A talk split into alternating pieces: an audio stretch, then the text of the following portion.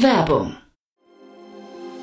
Sei dabei beim HTGF Family Day am 11. und 12. Juni in der Station Berlin. Für zwei Tage voller Inspiration und Business. Tauche ein in ein einzigartiges Netzwerkerlebnis mit bis zu 1500 Teilnehmenden. Erkunde das innovative Seed- und Later-Stage-Portfolio des Hightech Gründerfonds. Lass dich vom vielseitigen Programm inspirieren und knüpfe wertvolle Kontakte. Sichere dir jetzt dein Ticket. Mehr Informationen findest du unter www.family-day-htgf f.de.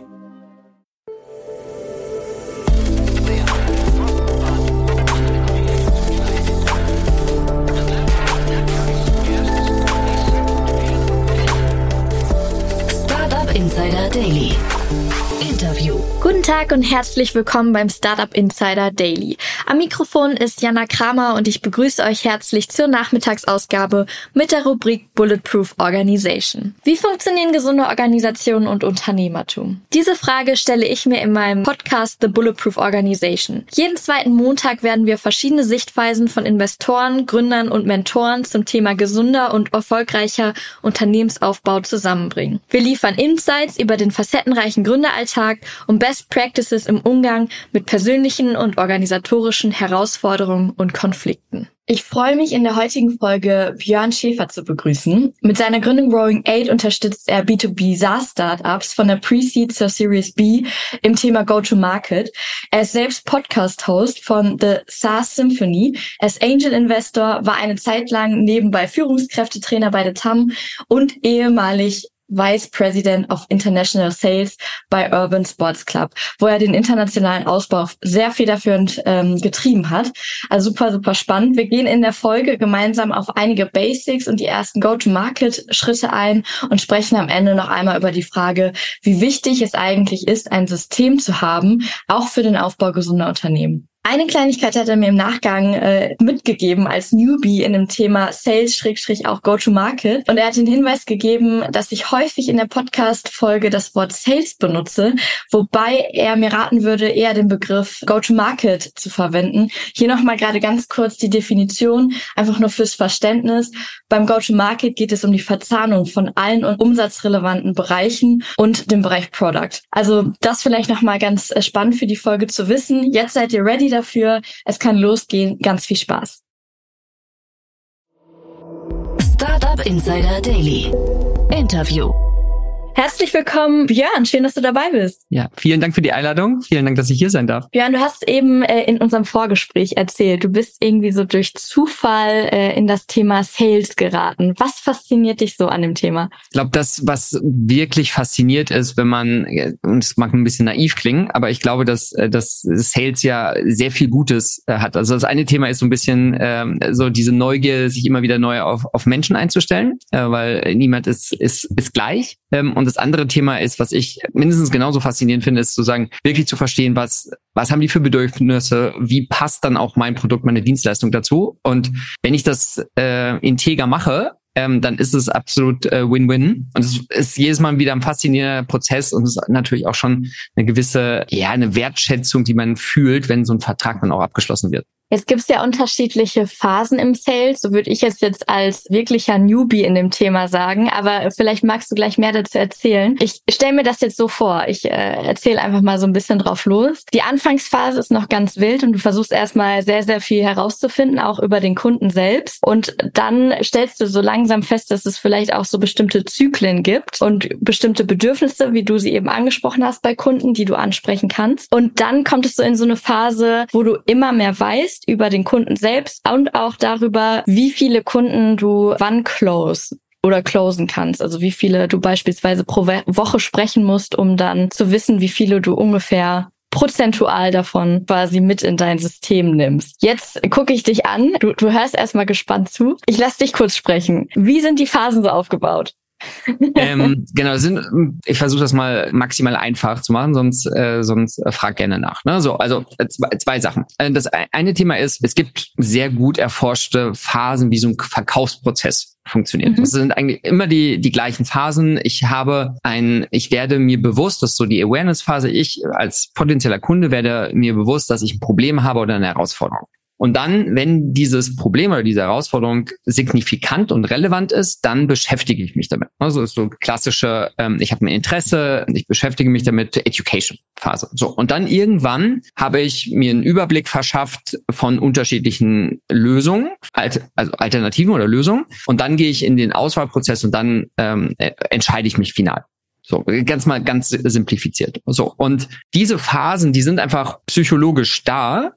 Und wenn ich quasi rückwärts gerechnet für, für mich, für meinen eigenen Vertrieb, aber auch für, für Sales-Teams oder Go-to-Market, da kommen wir später nochmal zu, wie, wie ich es abgrenzen würde, ist, was muss passieren, damit ich halt durch diese Phasen Schritt für Schritt erfolgreich und schnell durchkomme. So, das heißt, wenn ich am Anfang habe ich eine Hypothese oder ja, starte Hypothesen bei dir und könnte sagen, du pass auf, lieber Kunde, du, ähm, liebe Jana, hast folgende Herausforderung, weil wir idealerweise schon ähnliche Personen, ähnliche Unternehmen, ähnliche Industrien ähm, als unsere Kunden haben und wir sehen immer die gleichen Herausforderungen. Ist das bei, bei dir auch so?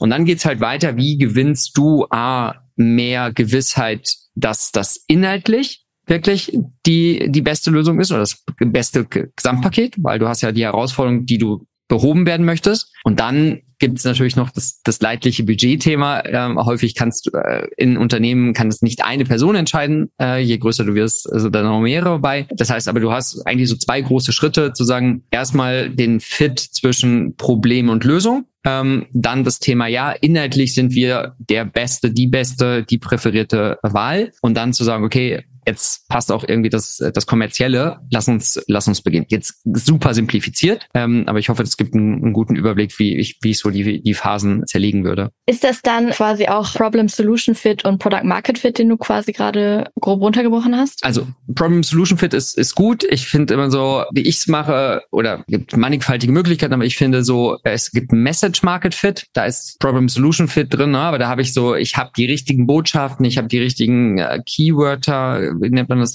ja, Schlagwörter. Dann ist es Product Market Fit, kommen wir gleich zu.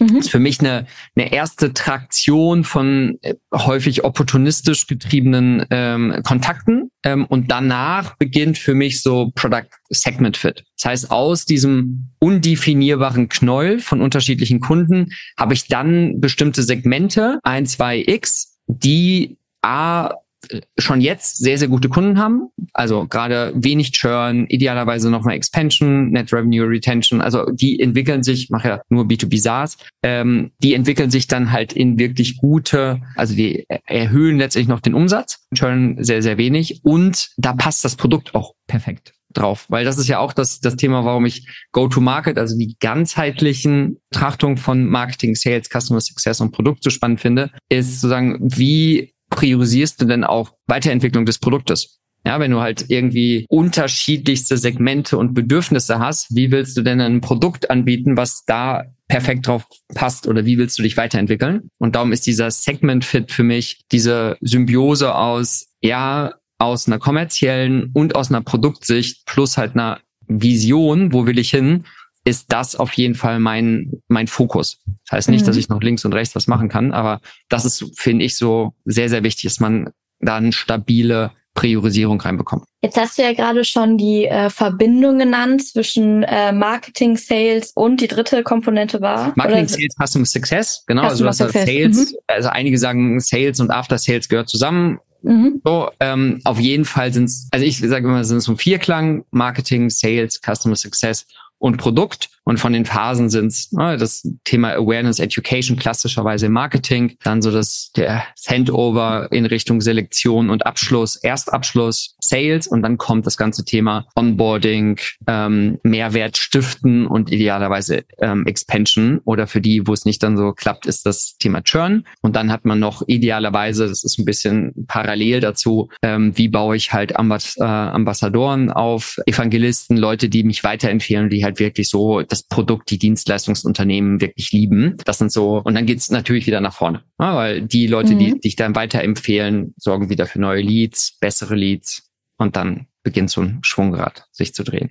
Was würdest du so, gerade so First-Time-Founder mitgeben, ja, ich sag mal, diese Maschinerie aufzubauen oder diesen Kreislauf, den du gerade auch nochmal genannt hast? Wo würdest du starten? Also ähm, auf Kundenseite ist, glaube ich, klar, wo man startet. Also der Kunde muss sich erstmal bewusst werden über das Problem. Aber da kann ich ja durch Education helfen, wie du es gerade auch schon benannt hast. Ist das dann auch so der erste Startpunkt oder was ist so dein, dein Tipp? Also witzigerweise, ich schreibe da gerade ein Buch drüber. Weil es ist, Ach, guck mal. ähm, ja, cool. Das weißt du noch nicht das habe ich noch nicht äh, erwähnt. Nein, also es, äh, es, ich starte mit dem mit dem tatsächlichen Wertversprechen oder Value Proposition, weil ich finde es das ist einfacher zugänglich. Ich hatte ähm, kürzlich auch äh, einen Workshop zu sagen, als ich angefangen habe, war so ICP. So Ideal Custom Profile ist häufig so ein semi-akademisches äh, Konstrukt. Ja, ich muss irgendwelche Kriterien meiner Wunschkunden finden. Ich finde es so etwas holprig oder nicht so zugänglich. Wenn ich aber sage, mhm.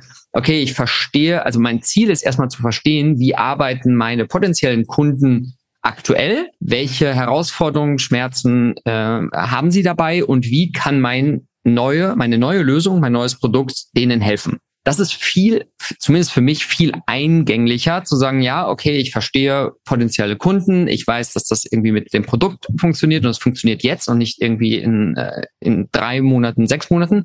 Und es löst ein relevantes, dringliches, einige sagen so ein richtig schmerzhaftes Thema. Ja, und da, das ist die, die Basis für mich zu sagen, wenn ich das habe, diese Klarheit, dann kann ich rückwärts rechnen und sagen, okay, was sind das genau für Personen? Oder ich bin auch da, also Personas, äh, beziehungsweise was sind das für Rollen im, im Verkaufsprozess? Das sind auch immer ähnliche Rollen. Es gibt immer ganz simplifiziert, es gibt die AnwenderInnen, die das ne, später nutzen, ähm, und es gibt die mindestens die, die das Budget haben. Und es gibt häufig in, im Geschäftskundenvertrieb gibt es noch so Influencer, Champions, die mich quasi, die sagen, ja, aus welchen Motivgründen auch immer, ich navigiere so durch den Prozess ähm, und äh, schaue, dass ich durch größere oder mittelgroße Unternehmen navigiere. Und dann nach dieser, also erster ist Value Proposition Wertversprechen, dann rückwärts gerechnet, wie übersetze ich dieses Wertversprechen basierend auf die unterschiedlichen Rollen, ja, weil für Budgetträger oder Trägerin ist es eine andere Value Proposition als für die Anwenderin. Und dann rechne ich zurück und sage, okay, welche Kunden, sprich Unternehmen, was für Kriterien sollten die haben, dass wir ein guter Fit sind. Also wir starten bei Value Proposition. Ja. Werden diese dann auf die verschiedenen Rollen oder auf die verschiedenen Rollen, ich sag mal, ja, überleiten beziehungsweise übertragen. Also nicht jede Rolle äh, bekommt die gleiche Value Proposition, sondern es muss schon angepasst sein, wenn ich das gerade richtig verstanden habe. Genau.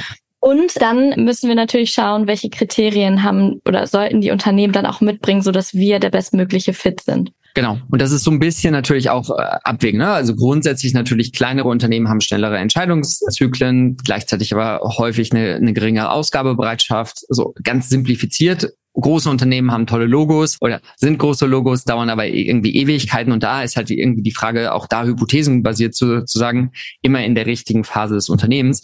Okay, wo habe ich denn eine Chance, im Zeitraum X, beziehungsweise wo habe ich die Chance, irgendwie gutes und schnelles Feedback zu bekommen und gleichzeitig halt, was, wie bringe ich das zum Abschluss, beziehungsweise idealerweise, ja, wie kann ich mich mit den Kunden weiterentwickeln? Und das ist so ein bisschen das, das Abwägen, gerade du hast ja gesagt, für First Time vorne, wie lege ich los? Genau. Wie geht es dann weiter? Genau, und dann, ähm, wenn du dieses, sag ich mal, dieses Fundament gebaut hast, dann geht es natürlich darum, wie mit, wie trete ich mit Leuten in Kontakt? So, und auch da äh, relativ einfache Daumenregel ist, du, du solltest einen Kanal, also Kanal ist entweder verstehst du äh, Performance Marketing äh, ganz gut, das kannst du ja auch äh, über unterschiedliche Channel, ähm, Insta, Facebook, TikTok, äh, LinkedIn etc. erfahren. Oder du hast halt eher so das klassische, dich kennt niemand, du brauchst irgendwie relativ direkte Interaktion und freust dich auch um sehr direktes Feedback, äh, Kundenfeedback, weil das, das Messaging ist, ist wird am Anfang nicht perfekt sein. time Mhm. Ähm, und dann schaust du halt, wie kann ich das halt durch klassisches Outbound Mailing, Calls, gegebenenfalls nochmal eine Kombination aus unterschiedlichen Kanälen. Wie kann ich die relevante Zielgruppe mit den relevanten Botschaften anschreiben und dann schauen, dass du irgendwie in, in Dialog trittst. Also das jetzt skizziert für einen Sales-Led-Ansatz. Wenn ich einen produktfokussierten Ansatz habe oder so ein No-Service, dann sieht es ein bisschen anders aus. Aber für Sales-Led ist immer das erste Ziel, wie bekomme ich, wie komme ich mit relevanten AnsprechpartnerInnen ins, ins Gespräch. Und dann würdest du quasi äh, weiter testen oder ähm, würdest du dann quasi oder sind sind das dann schon die äh, klassischen Sales-Gespräche? Genau, also also würdest du dann, schon closen wollen sozusagen? Ah, also natürlich genau. erst die Beziehung aufbauen wahrscheinlich, aber Richtig, ja, genau. ja, genau. Ich, ich sage immer, das ist so wie wie beim, beim wie beim Dating. Ähm, wenn du wenn du zu früh nach der Nummer fragst oder irgendwie zu früh sagst jetzt salopp, äh, lass uns mal die die Lokation wechseln, ist halt selten irgendwie erfolgreich. Ähm, Mhm. So und von daher, wenn wir jetzt mal wieder zurückgehen zu diesen diesen äh, Sta Stati von einer Buying, also ne, so einer Verkaufsreise, dann sind wir immer noch bei, also ich bin eventuell gerade aware, also ich bin gerade aufmerksam geworden, dass ich dieses Problem tatsächlich habe. Oder ich bin in der, ich sammle gerade Informationen und hey, ihr seid zur richtigen Zeit am richtigen Ort. Oder ich bin schon hey, ich kenne den Markt ziemlich gut, euch hatte ich entweder noch nicht auf dem Schirm oder hey, das passt perfekt jetzt. Ich bin, du brauchst mir das nicht mehr erklären. Jetzt lass uns irgendwie über Features, Commercial, Preisgestaltung und Co. sprechen. ne? Also ganz simplifiziert, es kommt halt super stark darauf an, in welcher Phase es, äh, dieser, dieser Kunde ähm, potenzielle Mhm. Kunde ist. Und dementsprechend gestaltest du dann halt deinen Verkaufsprozess, zu sagen, du hast äh, klassischerweise ist es so ein Kennenlernen, so ein Intro-Call, wo es darum geht, ähm, zu herauszufinden, was, was ist die Ausgangslage des, des Kunden, spürt diese Person halt auch die, die Dringlichkeit, irgendwie sich äh, zu, äh, zu handeln und auch so ein Gefühl zu bekommen, mit der Erwartungshaltung des Kunden und das, was unser Produkt oder unsere Dienstleistung kann, können wir das überhaupt erfüllen? Weil, äh, darüber gesprochen, das eine Thema sind ja irgendwie, ich mache einen Initialumsatz, aber es hilft mir halt nichts, wenn die Kunden irgendwie unzufrieden sind mit Monatsverträgen nach Monat, zwei oder drei kündigen, Mhm. ähm, sondern ich möchte ja auch in der frühen Phase irgendwie zumindest ein gutes Gefühl haben, dass wir eine, dass wir richtig, aufrichtig ein guter Fit sein könnten. Jetzt bist du ja im Bereich äh, B2B SaaS äh, Experte und das, was ich so mitbekomme, ist, dass äh, es manchmal auch sehr viel Geduld braucht, bis äh, Unternehmen genau an diesem Punkt sind, wo sie sich eben genauer das äh, Produkt vielleicht anschauen und eigentlich offen sind auch für den Kauf, also wirklich selbst bei sich den Schmerz entdeckt haben, also alle Stufen eigentlich durchgegangen sind, die du gerade genannt hast. Hast du da selbst Erfahrungen äh, gesammelt, äh, wie man, ja, ich sag mal, diese Zeit vielleicht A gut nutzt äh, als Startup auch und B vielleicht sogar verkürzen kann. Kann man das verkürzen? Genau. Also äh, ich sag mal, wenn du zu lange wartest und das äh, sehe ich tatsächlich, habe ich selber gemacht, äh, dieses Hoffen, dass irgendwie alles gut wird, ist eine schwierige, ist eine schwierige Strategie. So. Ähm, es gibt, wenn man sich so dieses ganze Thema Lead Demand Gen angeschaut, gibt es zwei groß äh, grundsätzliche Phasen. Ne? Das eine Thema ist so Demand Capturing, das heißt, ich greife den Bedarf, der schon da ist, von häufig je, je innovativer das, das ist, greife ich ab. Ne? Also da muss ich halt schauen, welche Medien werden konsumiert. Also wie bekomme ich letztendlich so diesen ersten, bei einigen Problemen äh, größeren Anteil, bei anderen irgendwie kleineren Anteil von häufig Early Adoptern oder aufgeschlossenen Menschen. Also wie kriege ich den abgegriffen? Weil das ist ja das, wo, wenn wir uns jetzt mal, nochmal diese Phasen anschauen, die sind halt schon viel, viel weiter und die sind auch wahrscheinlich offener, irgendwie zu sagen, okay, ich entscheide mich schneller, weil A, habe ich mich da schon mit informiert und oder ich habe halt wirklich so einen dringlichen Schmerz, den ich auch jetzt schon realisiere, Mhm. dass ich absolut bereit bin und halt auch die finanziellen Mittel habe, darauf zu reagieren. Alles, was du in, äh, also je mehr Education du machen musst, je mehr du sagst, ja, rein theoretisch ist das unser Kunde, aber der Kunde ist noch nicht bereit, ist es extrem riskant beziehungsweise doppelt teuer, darauf zu setzen, ähm, und deine, deine Antwort zu, also auf deine Frage zu, zu antworten, gibt es Abkürzungen, ist, und dann sind wir wieder bei dem Thema Segmentierung und Wertversprechen, wirklich zu verstehen, was sind Kriterien sowohl auf der Unternehmensseite als auch auf der Personenseite, um diese diese Dringlichkeit und diese Geschwindigkeit zu, äh, zu beschleunigen. Also was sind Fast-Mover-Kriterien, damit ich schneller von A nach B komme? Und das ist viel Testen. Also da hat man natürlich ein Erfahrungswissen. Ich sehe relativ viele und habe da so teilweise so ein paar äh, Vermutungen. Aber Mhm. das ist gleichzeitig das Spannende, zu sagen, okay, welch, was muss da passieren, damit die Tür aufgeht oder halt auch das zweite oder dritte Telefonat stattfindet und nicht irgendwie so, das heißt, ja, war, war ein toller Austausch, wir schauen uns das intern an, schicken Sie mir bitte eine Präsentation und man hört nie wieder was. Total. Äh, das äh, kriege ich sehr, sehr häufig irgendwie mit äh, aus meinem Umfeld. Deswegen vielleicht hier auch nochmal so die Frage, wann ist denn der Punkt gekommen, wo ich weiß, okay, der, der Kunde ist jetzt wirklich nicht so weit und ich sollte meine Zeit vielleicht auch jemanden anderes widmen? Oder sollte ich diese Zeit weiter dem Kunden widmen und die Beziehung weiter sozusagen ja aufbauen, ähm, beibehalten? Ja, das ist super schwer, weil du bist, irgendwann bist du nicht mehr objektiv. Also du, mhm. na, je länger du an so einem, ich sehe das ja auch bei, ich habe selber Firmen aufgebaut und es ist einfach unfassbar schwer. Du bist, du hast so viel, du hast so viel Herzblut schon in diesen, in diesen ja. Kontakt, in dieses Unternehmen investiert und du denkst irgendwie, du fragst dich immer, ja, okay, gibt es noch irgendwie eine Chance, was da, dass das erfolgreich endet? Also dieses Loslassen, um zu sagen, hey, nee, ich investiere all die Zeit in neue. Ich glaube, das ist auch menschlich. Ne? Also wir können sehr mhm. wenig, da, wir können ich sehe das immer, äh, wir haben im, im Eingangsgespräch ähm, drüber gesprochen, ich schneide jedes Jahr 20 Prozent meines Umsatzes ab, was kein Fokus ist. Das ist scary. Das ist wirklich, es ist so, das ist echt viel Geld. Und ich frage Leute, ey, warum machst du das? Ja, ich glaube daran, dass mein Fokus und meine Energie in wirklich meine wichtigen Themen wichtiger und auch wertstiftender ist, was sich bislang immer auch mit Umsatz irgendwie äh, übersetzt hat, anstatt zu glauben, nee, ich bin so ein Beharrer und ich versuche halt irgendwie noch das alles mitzunehmen. Und so ist es ja auch bei den Leads. Also irgendwann dann zu sagen, nee, nach mehr und mehr objektiven Kriterien, du lieber Kunde, wir scheinen noch nicht der perfekte Fit zu sein, ist völlig in Ordnung, aber dann lass uns doch ich würde sagen, lass uns in drei Monaten nochmal sprechen, weil ich habe festgestellt, dass die und die Kriterien, die wir eigentlich für einen perfekten Fit brauchen, noch nicht da sind. Völlig in Ordnung. Mhm. Und dann und die Ehrlichkeit wird so angenommen. Also nur mal so, so Real Talk mäßig. Also ich finde die, die Ehrlichkeit, ich finde die äh, erfrischend und ich äh, kann es jedem nur empfehlen, zu sagen, aus einer Wert, also aus einer höflichen, auf Augenhöhe befindlichen Position der Stärke zu sagen, und das, wir kommen gleich zum Qualifizierungssystem, ist zu sagen, nee, wir sind einfach kein guter Fit für den Moment. Oder ich habe das Gefühl, und von daher würde ich vorschlagen, dass wir es an dieser Stelle entweder parkieren oder erstmal einstellen ähm, und dann halt bewusst loslassen. Und auch das kann dann völlig gesund sein fürs Startup und die eigene Energie und die eigene Zeit. Ja. Absolut. Ähm, ja. Und vielleicht das aufgreifen, was ich mache und äh, so, wir haben über Ideal Customer Profile und Ziele und äh, Zielpersonen und, und Co. gesprochen. Was ich gerne äh, mache, ist so ein Ampelsystem einführen. Mhm. Und dieses Ampelsystem gibt dir Klarheit und das kannst du immer wieder rollierend äh, schärfen, ist zu sagen, was ist jetzt wirklich grün im Sinne von, wenn das erfüllt ist, ist das unser absoluter Top-Kunde. Wir wissen, dass wir da schon idealerweise Referenzen haben. Wir wissen, dass wir Mehrwert stiften. Wir können uns idealerweise irgendwie messen. Also voller Fokus auf diese Kunden.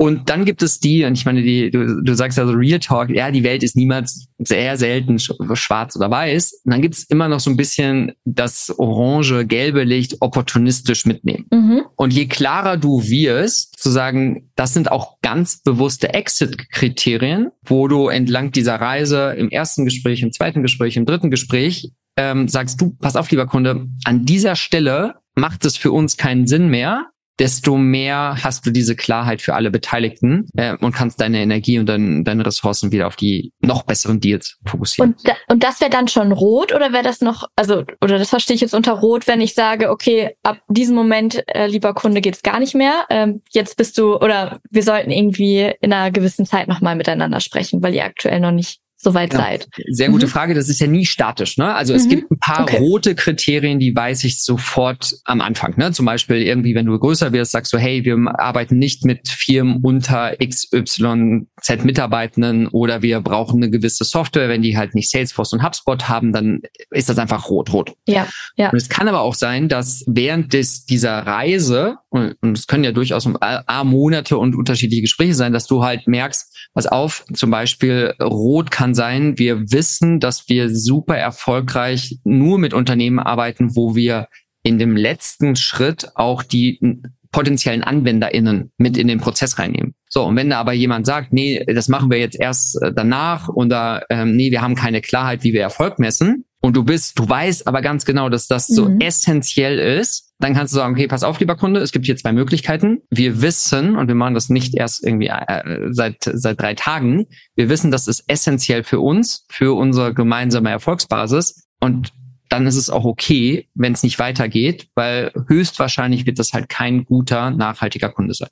Okay, spannend. Ein, ein schönes Ampelsystem oder ein schönes System, an dem man schauen kann, ja, verschwende ich gerade vielleicht auch einen Teil meiner Energie als äh, Gründer, die ja sehr, sehr wertvoll ist. Wie stelle ich diese Kriterien genau fest? Also kommt das einfach durch Gespräche, die ich äh, vorher führe?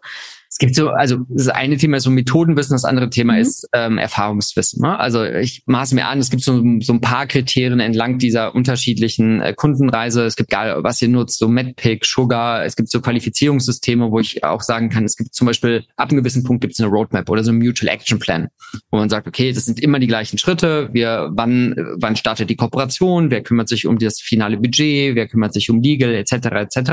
Und da, da siehst du dann halt auch, also je mehr Klarheit und Verbindlichkeit du in diesem Prozess bekommst, kannst du dann wiederum die Kriterien ableiten und sagen, die müssen einfach erfüllt sein. Wenn die nicht erfüllt sind, dann, dann stoppt quasi diese Dealreise ähm, an der Stelle. Ähm, genau. Also es ist eine, eine Mischung aus Erfahrungswerten, je mehr ihr miteinander sprecht, ähm, mhm. Äh, wird es klarer und halt auch bewährte Systeme, die man dann parallel implementiert. Jetzt würde ich gerne nochmal so auf das Thema äh, zu sprechen kommen, äh, diese ganzen verschiedenen, ja, ich nenne es mal gerade Abteilungen, auch wenn es im Startup vielleicht manchmal auch nur eine Person ist, die äh, alles gleichzeitig macht.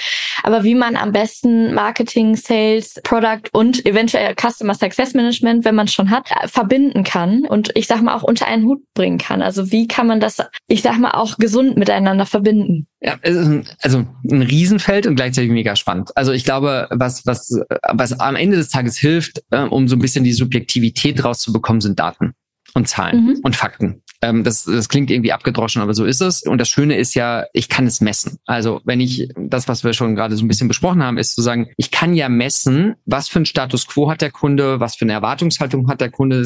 Im ersten Gespräch weiß ich ja schon, was möchte der Kunde, hat er wirklich die hypothesengetriebenen äh, Schmerzen, Herausforderungen und kann unser Produkt, unsere Dienstleistung darauf antworten. Mhm. Und damit habe ich ja schon einen sehr, also erstmal einen qualitativen Schulterschluss zwischen kommerziellen Bereichen und dem Produkt oder der Dienstleistung und sagen, sehen wir das gleich? Und ich kenne Kunden, die, ähm, da kommen ProduktmanagerInnen und Leute aus den Teams mit in diese Gespräche, um diesen Abgleich zwischen der internen und der externen Perspektive zu haben. Weil am mhm. Ende profitieren ja alle davon. Also ja. je mehr Kunden, je schn also je mehr und je schneller die durch die Sales Pipeline gehen, beziehungsweise halt aus dem Kontakt irgendwie eine Opportunität wird, profitiert ja das ganze Unternehmen davon.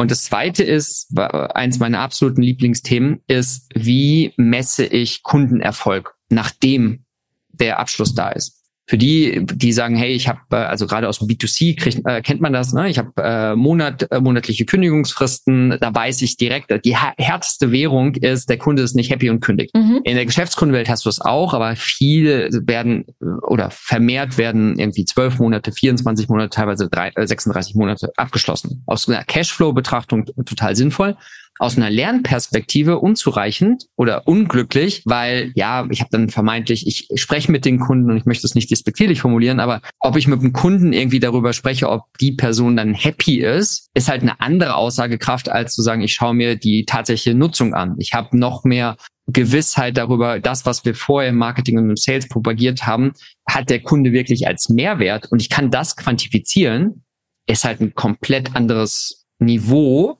um zu sagen, okay, wo können wir, und dann sind wir wieder, wie, wie können wir gemeinsam besser werden? Erwartungshaltungsmanagement, aber auch das, was das Produkt dann tatsächlich liefert. Ist das quasi die KPI Time to Value oder hat der Value dann schon stattgefunden zu dem Zeitpunkt? Ich finde Time to Value super. Ähm, mhm. Genau, die Frage ist halt immer, wie definierst du genau diesen Value? Mhm. Ähm, aber Time to Value ist für mich eine der wichtigsten Kennzahlen, weil das wiederum, äh, werden wir ein bisschen, äh, ein bisschen äh, nerdy, das auf Kohortenbasis idealerweise segmentiert, also sozusagen, ne, ist ja genau das, was meine Hypothesen dann nochmal verifiziert. Mhm. Zu sagen, ich schaue mir an, ich habe so und so viele Kontakte in Segment 1, um es einfach zu machen, im Januar, Februar, März, April angesprochen.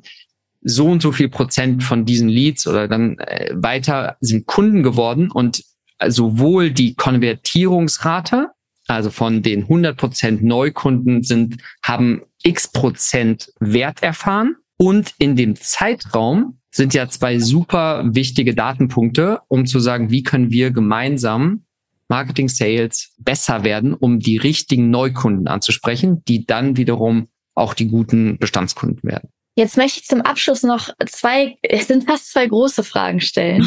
Aber warum ist so ein ja, System so wichtig? Also ich höre ja auch immer wieder, dass äh, gerade, ich nenne es jetzt mal zwar nur Sales, aber ich glaube, es ist das ganze System eigentlich, was damit immer gemeint ist. Aber man sagt immer so schön, Sales ist irgendwie der größte Hebel, den du brauchst als Startup. Warum ist dieses ganze, ich nenne es jetzt mal System, weil wir haben es gerade eigentlich in ein System aufgefächert von Marketing, Product und Sales. Das ist eigentlich ein gemeinsames Spiel. Warum ist es so wichtig, so ein System zu haben für ein Unternehmen? Hm, ich meine, die, die Frage ist, was ist die Alternative zu einem System? Also System und mhm. Prozesse klingen ja so, so, so unsexy. Die Frage ist ja, sobald ich, sobald ich x Personen habe, die alle mit dem besten Gewissen irgendwie versuchen, das Unternehmen nach vorne zu bringen, ohne System, ohne Leitplanken, ohne sowohl gemeinsame Sprache als auch gemeinsame Messpunkte, ist die Erfolgswahrscheinlichkeit, dass alle intuitiv irgendwie das Beste tun, eigentlich unmöglich. So, das heißt, ich muss ja irgendwo versuchen, das zu objektivieren, um dann zu sagen, okay, jetzt haben wir folgende, folgende Realität und die ist nicht subjektiv, sondern die ist maximal, sofern das möglich ist, zu objektivieren. Und mit dem, was wir hier sehen und messen und haben, was sind die Implikationen, damit wir alle gemeinsam besser werden? Und dafür brauche ich ein System. Und jetzt übertrage ich das Ganze mal auf äh, das gesamte Unternehmen. Sollte, oder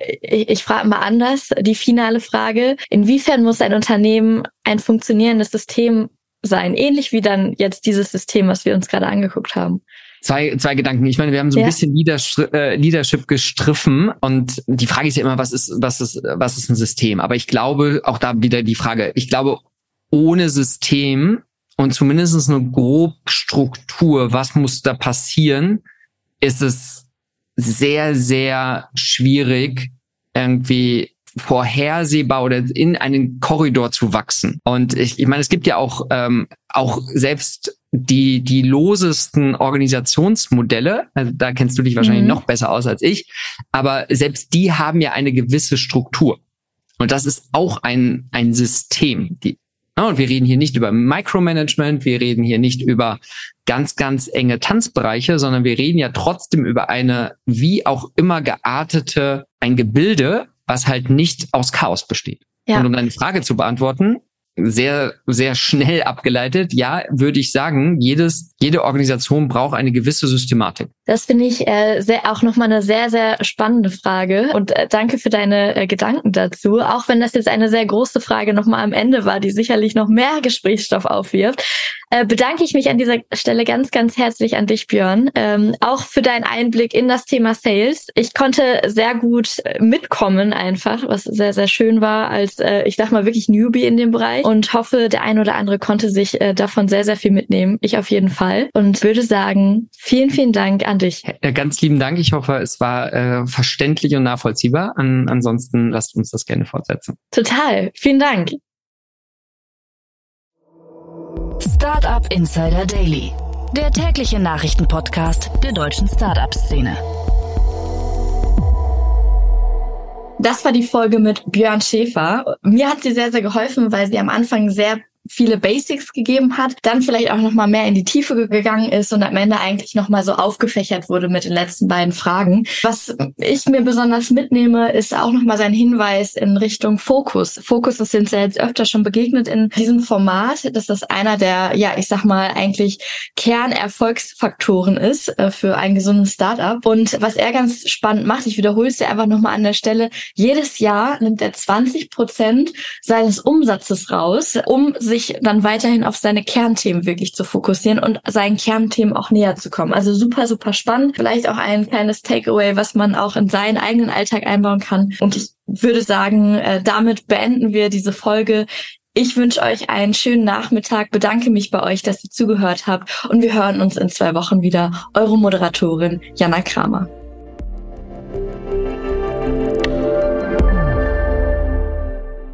Diese Sendung wurde präsentiert von Fincredible. Onboarding made easy mit Open Banking. Mehr Infos unter www.fincredible.io.